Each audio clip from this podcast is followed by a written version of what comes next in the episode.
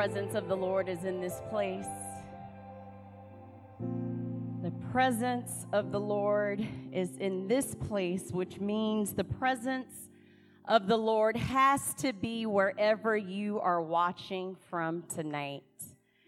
And that is why we are here. We're here for no other reason than to be in the presence of the Lord, to allow room and space in our lives so that we can hear what God has to say to us, so that we can offer our lives as living sacrifices tonight, on this Friday night, at this conference. You know, when I was growing up, church conference meant midnight. It maybe even meant lay on a pew because you would be there to the next morning. So we're going to allow the Holy Spirit to move like the Holy Spirit wants to move. Are you ready? It's okay. Bishop gave me a time limit, so don't worry, don't worry. But we do want the Holy Spirit to move, and we do want to make room because miracles happen. Miracles happen when we invite Jesus into the room. And tonight, God, we say, Welcome. Welcome. We have offered our worship to you, to only you.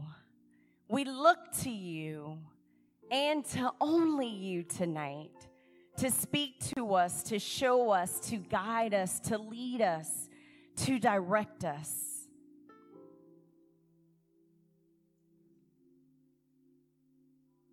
Holy Spirit, we offer our hearts to you so that you can change them tonight, so that you can transform them tonight.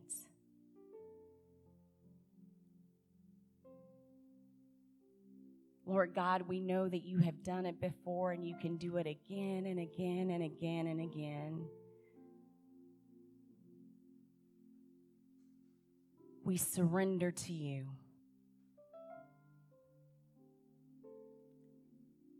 Lord God, I pray right now that you would open our eyes so that we can see what you want us to see.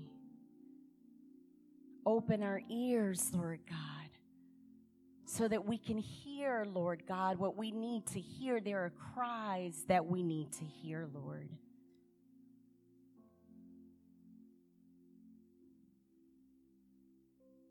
Heavenly Father, I pray that you would even touch our noses, God. Because there are some foul smells, Lord, that we have gotten too used to smelling. But tonight, we want to smell the fresh fragrance and scent of your presence, Lord. Lord God, I pray that you would touch some of our mouths, God. Because we may feel like it's been a while since we've been able to taste and see of your goodness, Lord.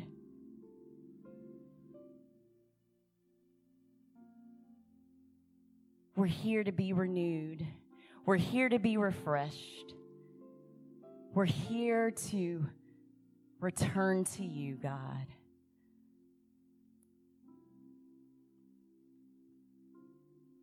Be in our midst, Lord.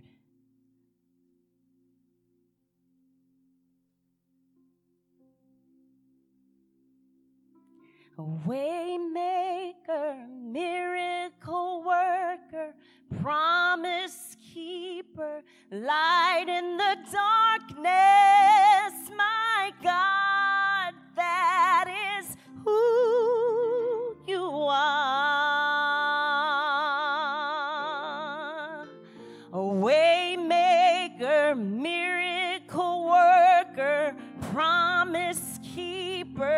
light in the darkness, my God, that is who you are.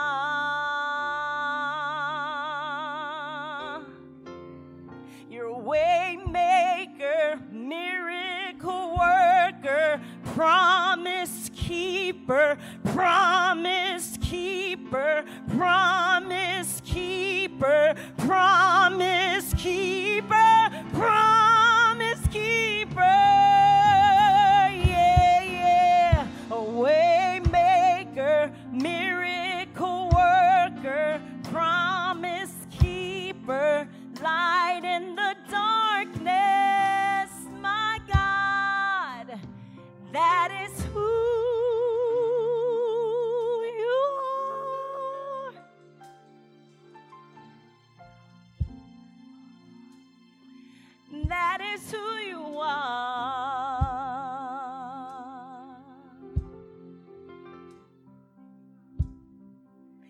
That is who you are. And even when I don't see it, you're working. And even when I don't feel it, you're working. You'll never stop. You'll never stop working. You'll never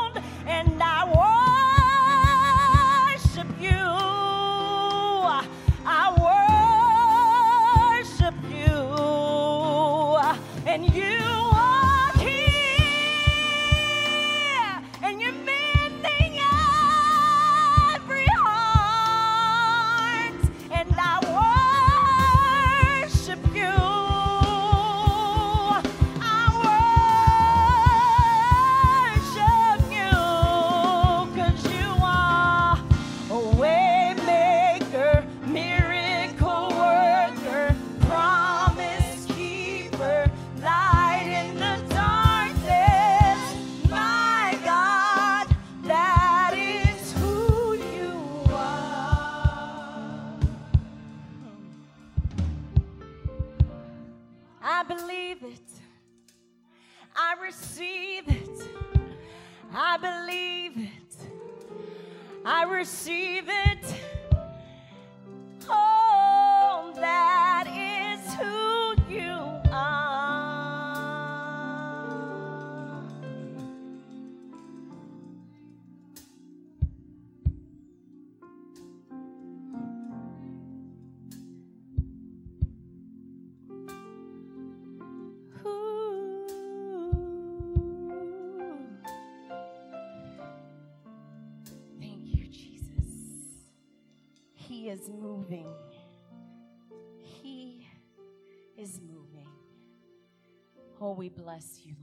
We worship you. We honor you and we adore you.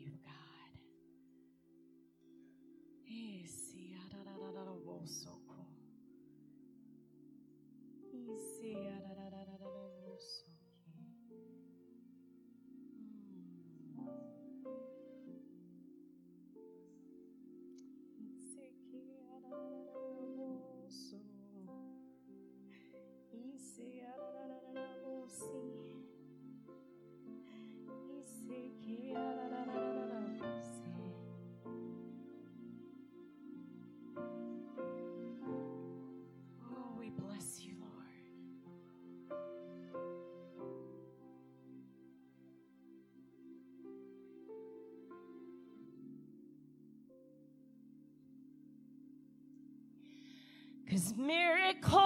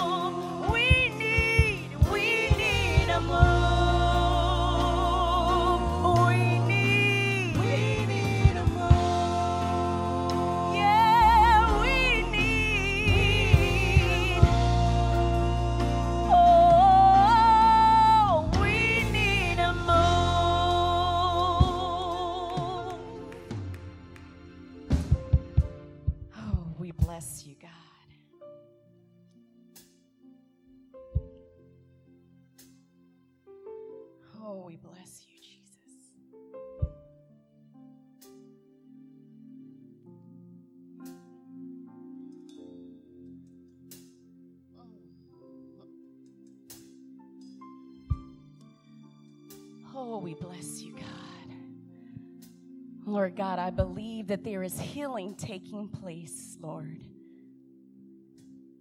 There is healing taking place, God.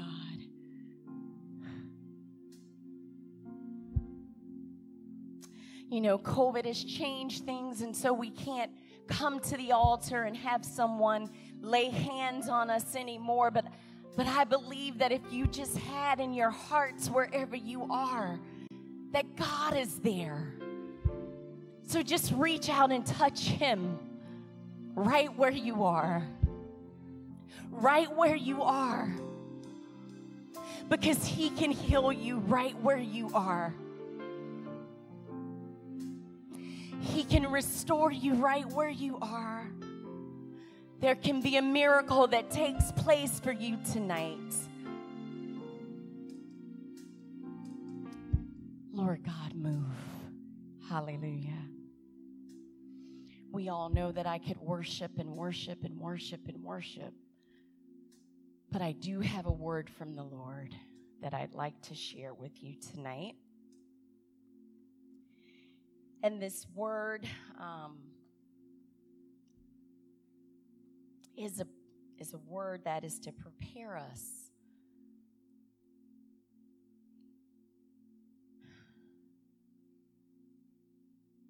But we have to have our hearts open and ready.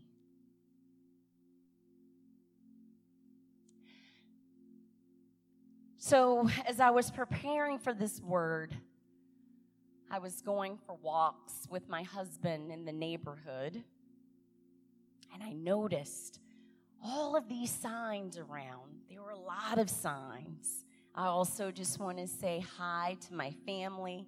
Bishop mentioned my family, but I have two children Ava, I have three children Ava, Naomi, and Bella.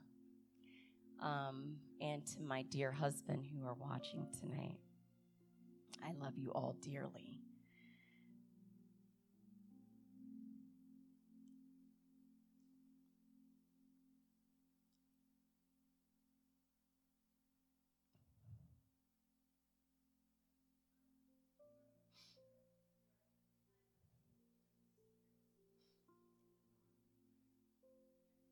So I was going for walks with my husband, and we saw all of these signs in our neighborhood. And you've probably driven around and you've seen a lot of signs. And you've probably seen some of these signs. And hopefully, there we go. We see all of these signs in the neighborhood, right? And signs that say what we love, Black Lives Matter. And, you know, there are even other signs. And, and, and, and then we, there's another set of signs that we see. There are political signs. There are signs for what we believe about God's earth. There are signs for, you know, what we believe that we should be doing. And there are a lot of reasons that we put these signs up. Maybe there's a child who said, we need a Black Lives Matter sign. Or maybe you've put a sign up outside of your home because it seems like it's the popular thing to do. And you just don't want to be left out. You're like, oh, my neighbor put this sign up. I need to put this sign up. But there are so many assumptions that this sign is a reflection of who the people are inside of that home. Some people put up a Patriots flag outside of their home, so you assume, oh, they must love Patriots football. There are so many signs that we see.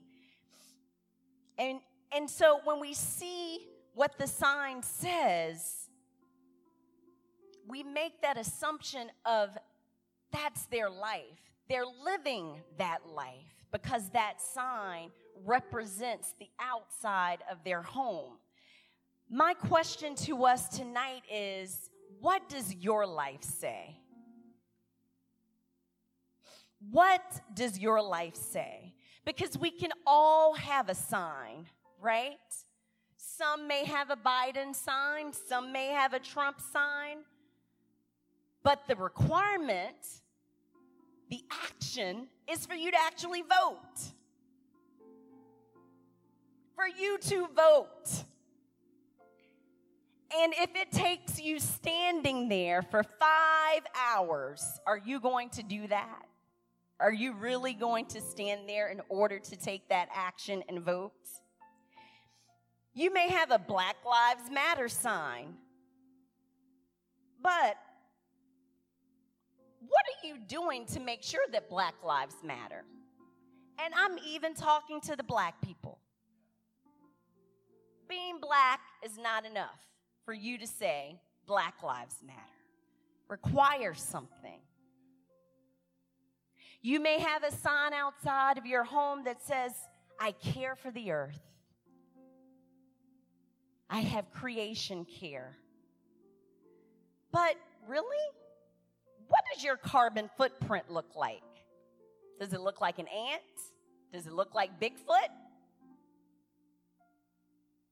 I even dare to ask right now for some of you, oh, brothers, you can go sit down. I would keep singing, but you know, I'm, I'm already, I'm already like close to my time, so I can't sing any more songs. but just stay, stay, because I might, I might have some at the end. You know, you know, I'm a walking playlist. But my question to you is how many lights do you have on in your house right now? You're one room. How many lights are on? You know? So we, we, we have these signs that we may display, but the question again is what does your life say? That is what God has told us. He's given us what our lives should say. He's told us, and that is what we are going to talk about. So I made my own little sign because I'm a teacher. Which camera do I go to? I go to you, brother. This is our sign. This is our sign. To do justice, love kindness, walk humbly with our God. That is our sign. This is the life sign of a Christian. This is found in Micah 6, verse 8. And while other people may have all kinds of signs outside of their homes, if you are a Christian, this one's not optional. You can't just put this one up because God loves justice. Jesus walked this earth. Put it there. Jesus walked this earth and showed us what justice looks like. So, if we are Christ followers, this is what our lives will say that we do justice, love kindness, and walk humbly with our God. I love this quote by Gandhi. He says, I like your Christ. I do not like your Christians. Your Christians are so unlike your Christ. See, Jesus cared for the oppressed, lifted the marginalized, and honored those who others shamed. We want to be like our Christ. Christians are called to be the front liners. We are to be on the front lines to live out God's love for justice. Too many of us, though, are plagued by the sins of our overconfidence, our self sufficiency, and our self indulgence. Me, me. Me, me, me, me, me. And I just want to stop right here and say, please don't feel like I'm pointing the finger at you. You've probably heard this before, right? If you haven't, if you feel like I'm pointing the finger at you, look at how many fingers are pointing back at me. There are three pointing back at me. We're all in this together. I am sharing with you tonight my journey as I have studied and prepared for what God wants to say to us regarding biblical justice you should feel a bit convicted. That Gandhi quote should have made you stop and say, Oh, am I like my Christ? I stopped and I said, Oh, do I care for the oppressed? Do I lift the marginalized? Do I honor those who have been shamed? We want to get this in our hearts. We want to live a just life. And the key thing about understanding biblical justice is that it shouldn't just be an artificial add on to your social justice. It shouldn't be an artificial add on to your charity. It's not an artificial add on to your community service. Because we're going to see that for biblical justice, it requires for you to do justice, love kindness, and to walk humbly with your God. See, we don't want this sign to just become a slogan or a hashtag. So I'm going to ask you one more time what does your life say? Let's look at Micah 6 8 in the book of Micah, and we're going to read the whole chapter because context is important. We want to know what was said, why was it said, what did it mean, how do we apply this to our lives today? And we're going to look at Micah chapter 6, and we will be reading from the English Standard Version. But I just want to say one quick thing. I thought it was so interesting and super cool, actually, that Micah's name is Who is Like the Lord? There are many prophets who told the people when they were going wrong who denounced their ways, their sinful ways, and how they needed to turn back to God. But Micah, Micah's name means who is like the Lord. So let's look at Micah chapter 6 from the English Standard Version. It says, Hear what the Lord says Arise, plead your case before the mountains, and let the hills hear your voice. Hear, you mountains, the indictment of the Lord, and you endearing foundations of the earth. For the Lord has an indictment against his people, and he will contend with Israel. O my people, what have I done to you? How have I wearied you? Answer me, for I brought you up from the land of Egypt and redeemed you from the house of slavery. And I sent you before and I sent before you Moses, Aaron, and Miriam. O my people, remember what Balak, king of Moab, devised, and what Balaam, the son of Beor, answered him, and what happened from Shittim to Gilgal that you may know the righteous acts of the Lord.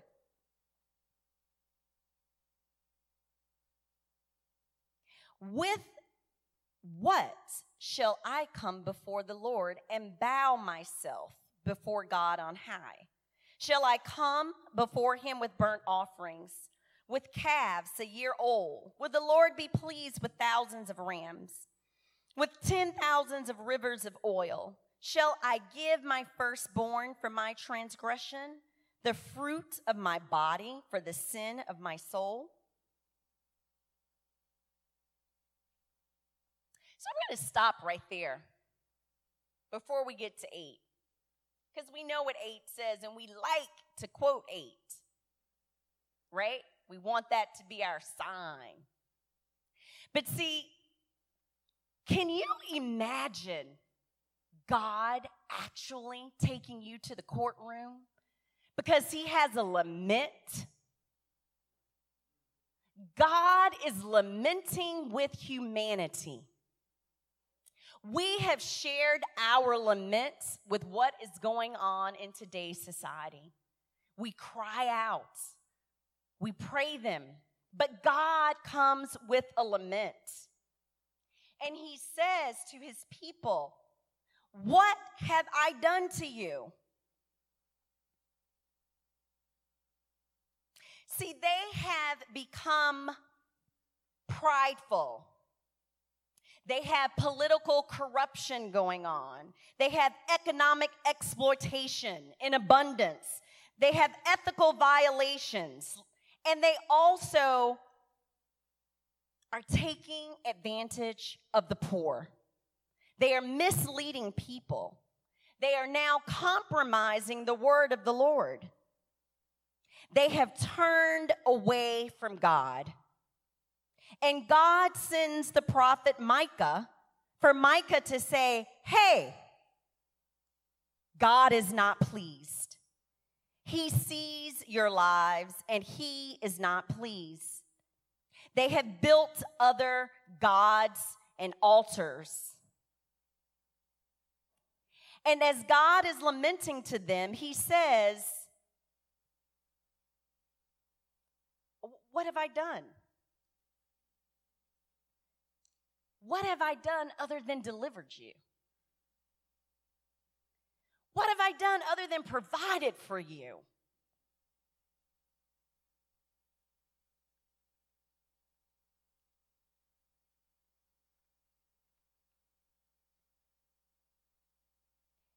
But God is a just God, and He gives them the opportunity to return to Him. And this is when Micah says, Well, first, this is what I found was interesting, which is what some of us do sometimes. God tells us we've done something wrong, and we say, Oh, what can I give to you, Lord?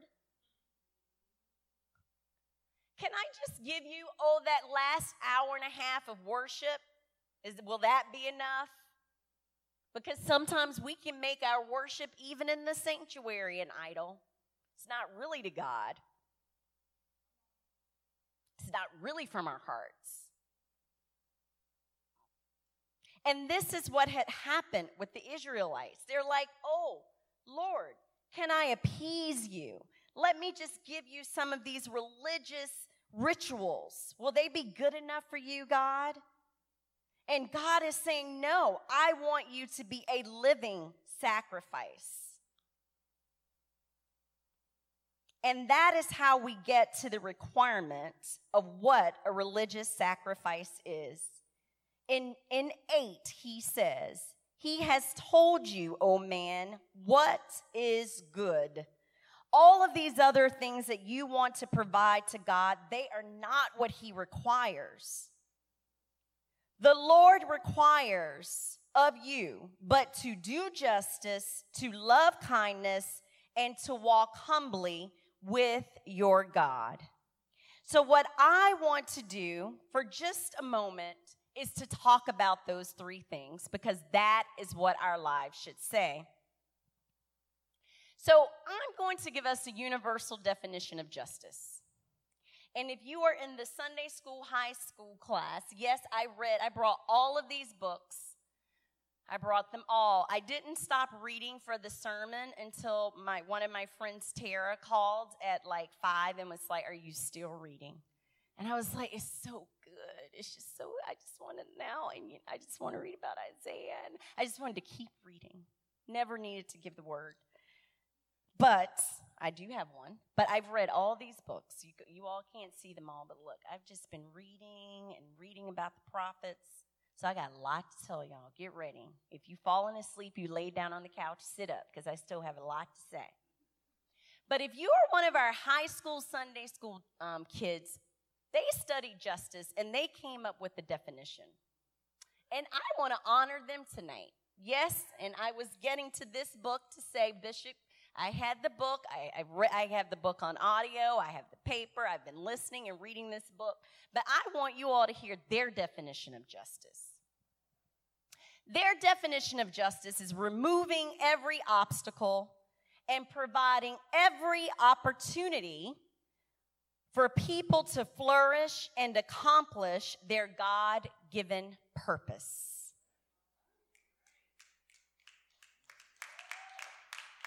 Go high school, Sunday school.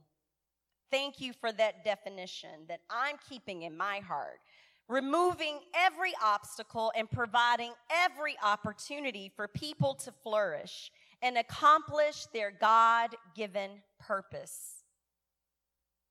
So let's talk about number one to do justice.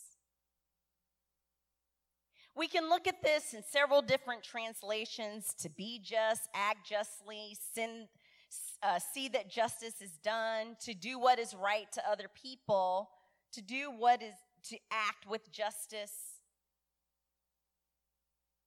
But essentially, when we look at their definition of to remove obstacles, the obstacle to remove in order to do justice is to remove greed and to remove power.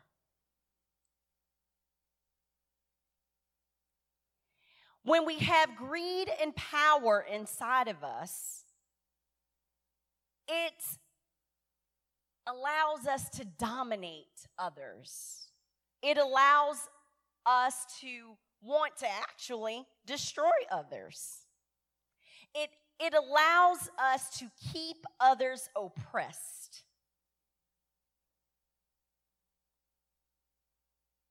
When we see injustice, as Christians, are we going to pretend that it really isn't happening?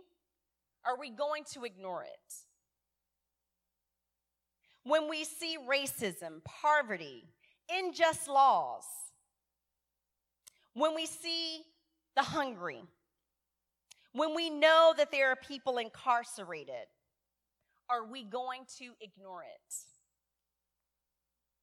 God has called us to be responsible for others. When we think about doing justice, justice means for us to understand the systems that are causing people to be oppressed. Understanding those systems that's incarcerating others who really don't deserve it. Do we know the number of people who are in jail right now simply because they can't afford bail? Do we know the number of people who are in jail right now for being falsely accused of something? So many. The injustice that we see around voting rights right now. It's happening over and over and over again. In my conversation with you all tonight as the body of Christ, my question is do you see it? Do you talk about injustice with your friends? What are your conversations about? Again, finger, right? Three back at me. See, our worship cannot truly be worship to God because God loves justice. So if all you have is a song or a hymn, but you actually are not doing anything against systemic racism, when you are sitting silent when a coworker says a racial slur, when you are sitting silent when you hear a man says something derogatory towards a woman, men, see, we cannot be silent. We love to sing the song, and I will. If I start singing that song right now, all y'all will wake up and just be ready to go, ready to go, ready to worship. But to do justice means my worship requires action. And what I want to say around this is that I've been on a journey. Some of you may need to go on a journey. And you may need to go on a journey and say, well, what are some of the injustices? It's okay. Start where you are. God meets us where we are. That is what the presence of the Lord means. The presence of the Lord means I'm right here. So if you're right here, start right here. Some of us may feel left out and say, oh no, I can't go out to the protest because I don't completely understand what's been going on. I, I, can't go all the way back to slavery and how it started in America and tell you who came over on what boat and when they came and how many came. So I'm just not qualified. You are qualified and called to do justice. We are responsible for others. We are responsible for providing for those who are being oppressed in the land. My biggest journey right now around justice has been around the care of the earth. I'm like, there's justice in that? There is. There is. If you have all of this bottled water, I remember, here's my first sidebar from Kia. I used to work out at the gym, and someone said to me, Why do you buy something that's free? I just could not get it. I was like, What are you talking about? I'm like, Why do you buy something that's free? I'm like, What are you talking about? I love some Evian water. I know my children are laughing at me right now. I love Evian water. But I have to think about that, right? Like that's injustice for God's creation. Do I really need to keep buying this plastic and I'm buying something that is actually free? When we also think about injustice, think about food. Think about the food that you eat, right? You go to the grocery store. How did that banana get all the way over here? Is it time for bananas? Are bananas in season around here? Where are the bananas actually in season? Who's, who's doing the labor to get those bananas? There's so many aspects of justice that we need to make ourselves more aware of. Again, tonight is just to prepare us for where God is calling us as a church. God is saying it is not enough for you just to worship me in the building. I have work for you to do in the world. COVID has now closed the doors of the church. So we can't stay in here. And he's saying there's some work that I have for you to do out there. Where does the awareness of injustices lead to action for others in your life. You may not know all of the injustices. You may not know about refugees, but maybe you can learn a little bit about refugees. You may not know where the halfway houses are in your neighborhood. You may not know where the food banks are in your neighborhood. You may not know where there are homeless shelters in your neighborhood, but there needs to be an awareness in order for you to begin to do justice. It is no longer an excuse, PT, for us to not know where the injustices are. And I love my millennials. I love you all so much. Many, many, many of you are, are leading the way. I know in my house, my children are leading the way for me. Why are you drinking that water? Why'd you leave all the lights on? You know, just, oh, are you going to stop shopping at Amazon? Like, I'm just like, okay, children. Um, I'm working on it. But we have to start somewhere. To do justice means I see others and I see how others are being treated unjustly. I see how others are being oppressed. I'm reflecting on my responsibility in that. And your silence impacts more than anything. Not knowing is even more devastating. So, all I'm asking tonight is that we start somewhere.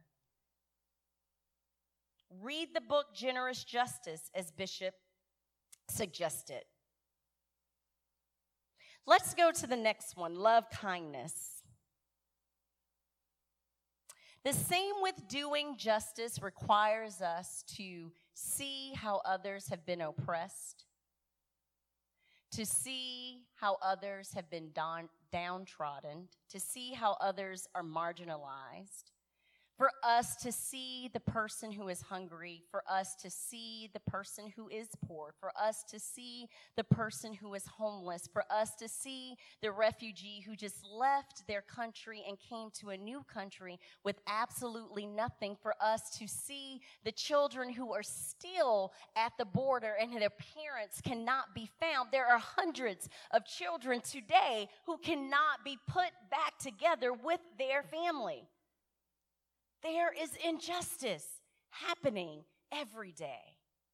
There's too much injustice happening for us as Christians not to find our part in something.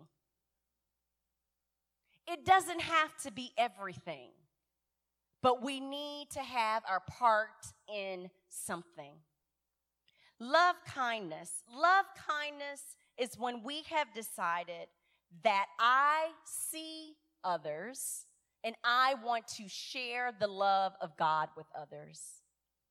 Love kindness means I see you as a creation of God. Love kindness means that everyone should be humanized. But we know in our country, dehumanization is just openly accepted.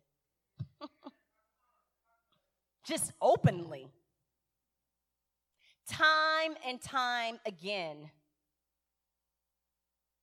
I, I, I see children who are not getting an education right now when they actually could as dehumanizing. See, we want to there's not there's not a hierarchy or level for dehumanization. There's not, oh, that's a, t- that's a level 10 dehumanization. That's a level one dehumanization. If you are not seeing others as God's creation and seeing them as having a right to a life that flourishes, Remember the Sunday school definition? A life. We all have a right to a life that flourishes. The word of the Lord says, I come that you might have life and have it more abundantly. So wherever there is not abundant life means there is not biblical justice. When I think about the, the true healing of what we need in the church is to remove shame. I, I, still don't have an answer for this, but I've said to so many people who I've been having the conversation with, how many times does God say, go to the poor? And I was like, oh, maybe I won't say it. go to the poor. See, we want to remove the word and say, go to the low income, go to the disadvantaged. But there are people who are poor. And if we do not want to name that and get comfortable in, in the uncomfortableness of someone's disadvantage, then we cannot do justice. If we do not want to be uncomfortable going to the jail and ministering to those who are imprisoned, then we cannot do justice. Bryan Stevenson says there is power in proximity. When you roll down your window, when you get off I 90, for all of those who live in the suburbs who come to PT, well, we used to drive to PT and you have the guy there and you roll down your window. How far down do you roll it? Do you roll it just far down enough so you can just like kind of like throw the dollar bill out the window, just like hope you can get it. But I don't I don't want to roll my window down and actually say good morning to you. I don't want to roll my window down and actually ask you, well, how are you today? When we see the sign that someone has put up, right? The cardboard sign. What, where does your mind go? Is your mind going to, oh, I think that's just a scam?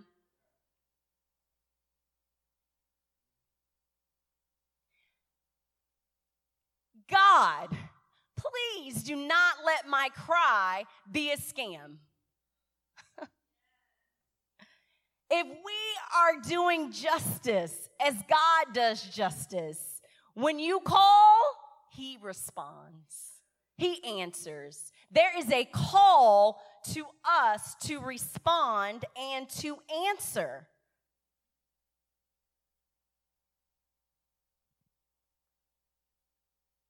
Someone said recently, you know, all of the protests, they just keep going and going and going and going. They're not stopping. And someone responded, well, people aren't distracted. They don't have anything else to do. So they have time to keep on protesting. But what it is, is life has gotten really simple. My brother Clint gave me, not that I needed another book, my brother Clint gave me this book on social justice where I was reading about Saint Basil the Great. Did I pronounce his name right? Someone new? Basil? Come on, Regine. We know you're in the house. Say it loud. Say it loud and proud. Basil. I read about that saint. And what I do want to say about Saint Basil is that he says simplify our lives so that you have something to share with others. Love kindness means that you are sharing with others. Love kindness means that you have compassion. Love kindness means that you see the other person suffering and you are going to share what you have. Bishop says all the time, we all have something to share our time, our talent, our treasure. It does not matter. You have something to share. We all have something to share. Justice requires all of us to share what we have. God has called us to be stewards of what we have, and we are to give that and to give it freely. But as I said earlier, the sin of the people of Israel and the sin for us today is I want what I want. I want what I want when I want it, and I don't really have to think about what it costs anyone else for me to get it. I don't have to think about my consumerism. The other aspect, though, around love, kindness, is oftentimes there are parts of people suffering that we don't see. And when I talked about removing shame, if we could just openly talk about all things, if we can openly say, I'm depressed. See, we can't see the injustice of mental health. I can look at I can look at a lot of you in here tonight. I don't know where you are mentally right now. But there are people who will be poor in spirit. And if we can remove the shame that's associated for those who are marginalized, if we can remove the shame for someone who is a refugee, if we can remove the shame of the person who has been in prison and now has to figure out how do I go live in this life? I just got out, but I've been locked up for 25 years. That's an injustice. But if we can remove the shame, then we can help those who are vulnerable.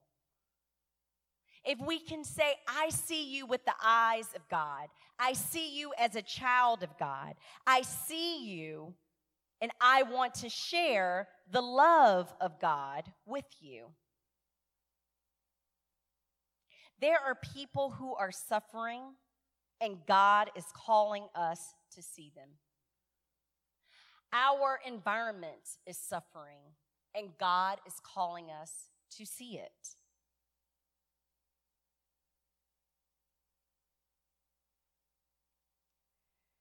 So, my question to you is, and again, we're all in different places. So, we can't begin to judge others on what this person's doing this much, and this person's doing that much, this person's active in this, this person's engaged in this. That is not what this means. The question I have for you is what does your life say? We each have something that we can do. So, how are you using what God has given you to show love and kindness to others? God has given all of us something that we can use. And finally, we are to walk humbly with our God. See, you can't really do biblical justice if you don't have all three. Justice means do the right thing. Love kindness means to share with others. There are people who are out right now doing the right thing, but they don't know God. They're not walking with God. There are people right now who are giving all that they have but they don't know God. To do biblical justice means that you walk humbly with your God. If we go all the way back to where we started in Micah 6, when we studied Micah 6 from the very beginning, and what happens when the prophet has to talk to all of to anyone, what happened is that people turned away from God. We have to walk humbly with God and say, I'm not in control of this life. So, God, where are you calling me? We have to stay in relationship with God so that we can see where God is moving. Some of us are really pretending that we go to God for everything, but we're not depending on God we're not really walking with God. Because when we're walking with God, we will see his people. When we're walking with God, we let go. We let go of our pride, we let go of our greed, we let go of our control. When we are walking humbly with God, God loves justice and kindness and love and mercy. Therefore, the one who practices this, they draw closer to God.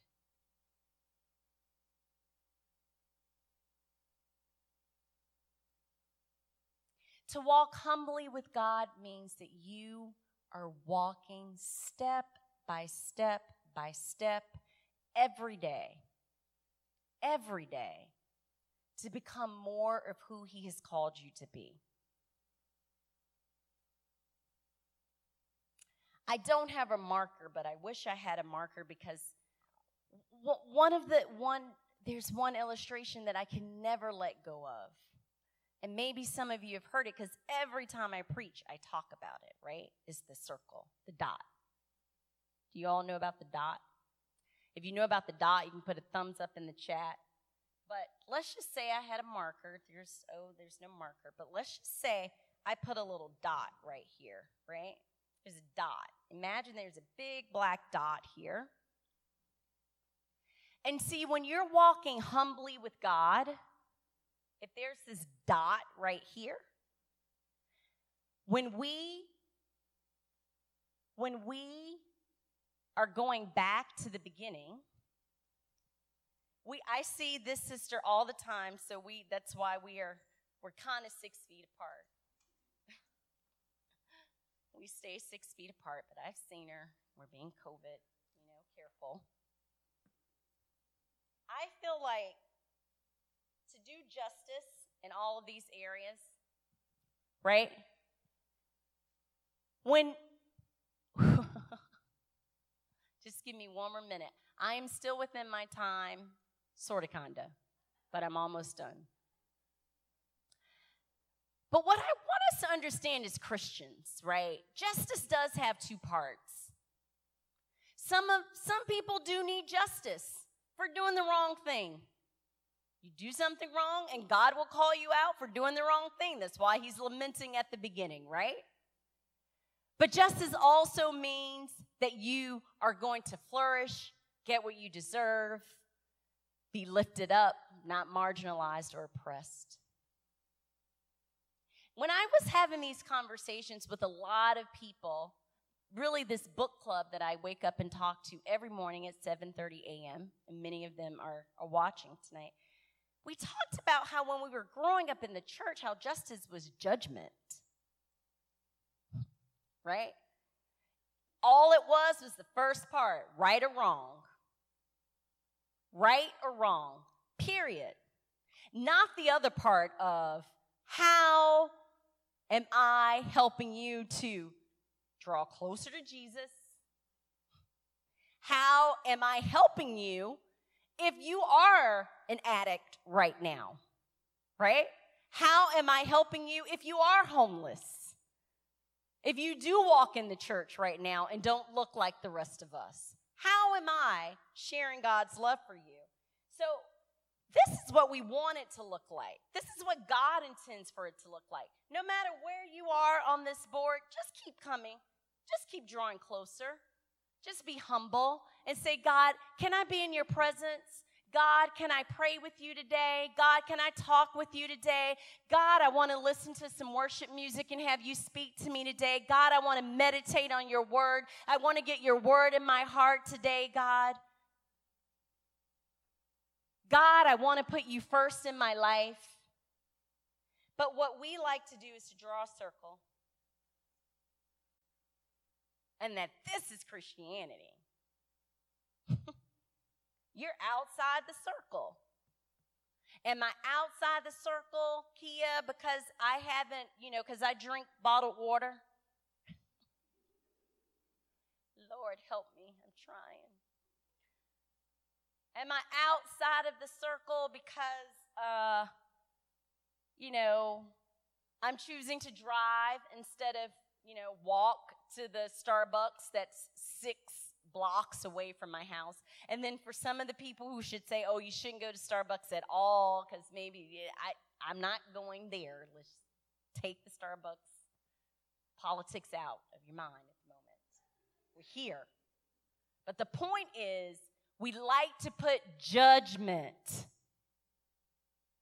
When God is saying, just come to me, let me transform your heart. See, He didn't say, love kindness, you go transform somebody, you go do the work. he didn't say, okay, Bishop Green, as you lead your church next year in biblical justice, you need to make sure everyone knows all the rules and regulations. and give them a checklist. Even doing justice can be like a checklist. I've been here, I've been there, and I did this and I did that. I'm doing the right thing for everybody. But see, you can't do biblical justice without all three because the circle just requires you to keep going closer and closer. Step by step. I just want to be closer. Step by step. And see, what happens is that you may turn away from God. When, when that child feels like, oh, they're gone over here, they've gone this way, and then you just don't bring the child to God and say, God, help me. The husband or the wife, you know, we're all right now in our homes, all the time, every day, all day. There's not a day when you're not together. How sweet and pleasant it is to be in that home. Yes, it is, because I brought this book and this helped me to remember I like, almost, I love books. This book right here, Love Dare. I'm speaking to some married people right now. This one is the Love Dare for parents, but let's go back to the Love Dare for couples. See, there can be some injustices going on within your marriage right now because the second part says to love kindness. Are you being kind to your spouse? Your spouse has been locked up in the house with you too. right? So, so if you if you don't know love dare, do love dare. The first thing of love dare is to say nothing negative for 40 days. Anybody want to join me on the challenge? Put it in the chat. Send an email to mail at ptspice.org. Let's go on that justice challenge. Because that is injustice, because what you begin to do is you begin to dehumanize your spouse. You begin to reject your spouse. You begin to withhold the love of God for your spouse. That is an injustice. I've also been reading a lot about parenting. And this is Bishop talked about black women. I've been reading about fathers. And do we think about all, you know, the love kindness means I'm carrying a weight. I have a weight on me, right? And it's heavy. Do we think about the heaviness that fathers are facing today. Because society says to a father, they can be seen as marginalized as well. It's like, no, not really, Kia. Well, actually, if you just feel like you need to keep it going, keep it going, brother. Keep keep doing everything. I need for you to still go to work every day. I need for you to still like help every child get on Zoom. And then I need for you to like come and take care of me. And then now that you're home all day, you can actually help clean, cook. Like let's share, let's just do all of this stuff together.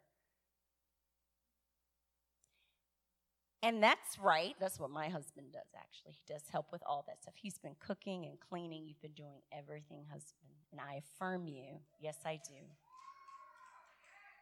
Holding it down. That Domino's order is in your phone. But this is the point that I want to say. When I talked about removing the shame, what about the men that are around us who are depressed right now?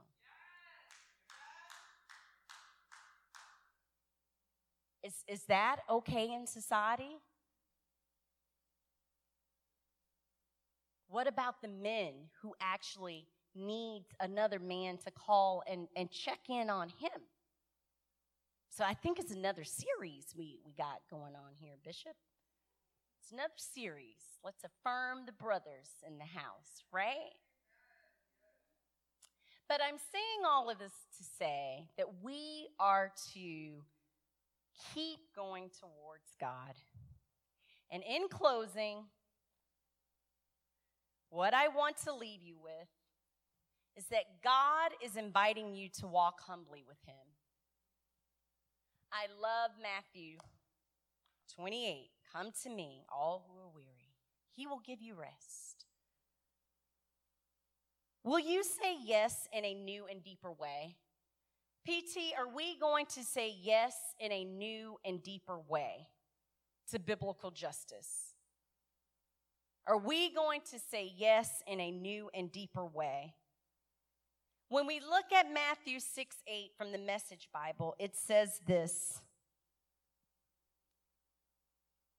But he's already made it plain how to live, what to do, what God is looking for in men and women.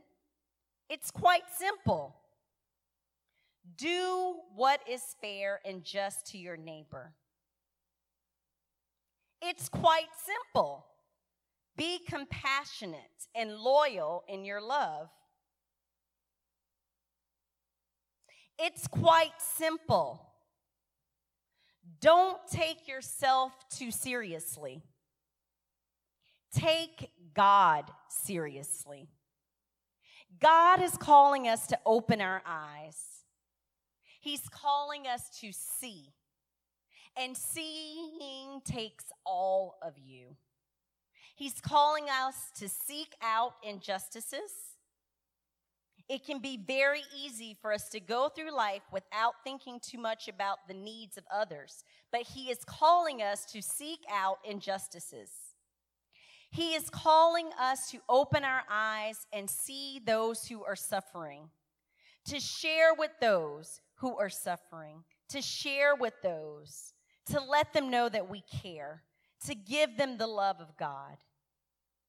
He is calling us to open our eyes and to see where He wants us to go deeper.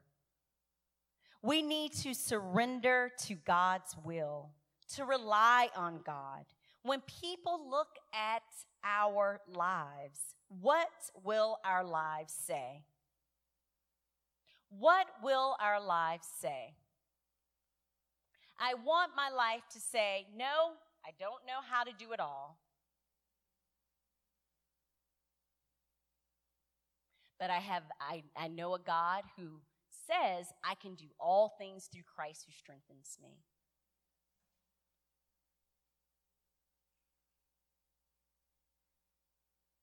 This is not meant for you to feel as though you are a failure but it is meant to convict our hearts. We can't be a church in the middle of the city of Cambridge that is not reaching out to the lost, that is not reaching out to our neighborhood. And we can't rely on the church to tell us everything that we are to do. If the church isn't doing outreach, then I can't love kindness. That's not true. We can do this in every aspect of our lives. Biblical justice is not an add on, it's how we live every day. It is how we follow Christ. There is hope because our God forgives, our God frees, our God delivers, and our God is right where we are. So, wherever you are today, if you are a part of PT, if you're not a part of PT, wherever you are today in your walk with biblical justice, God is going to keep going step by step by step by step with you. He might be inviting you to not just read what's going on in Apple News, but actually pray over it. Pray over all of it. I just read this horrible article. Well, guess what? Pray about it. He is calling us to see others and for us to give our lives as God sent his son Jesus, who sacrificed his life for us. Lord God, I pray that we would surrender to you. Lord God, I pray that wherever we are, that we will just keep going closer to the dot, God. And it doesn't matter our age, Lord. Even for our children, Heavenly Father, I pray that they will see that they are followers of Christ, that their lives, God, should reflect your life. May we reflect your love, your compassion, your mercy, your kindness in all that we do. Let us lift up others, God. Let us share in the suffering of others, God. Let us remove the shame of suffering, Lord God. Let us see that even in the midst of our suffering, we still go to you and we thank you for being a good God. Lord God, I pray that we will continue to have hearts of gratitude and thank you for how you've delivered us. And that we will believe, that we will believe and hold on to our faith and our hope that you are still a God of miracles. In Jesus' name we pray. Amen.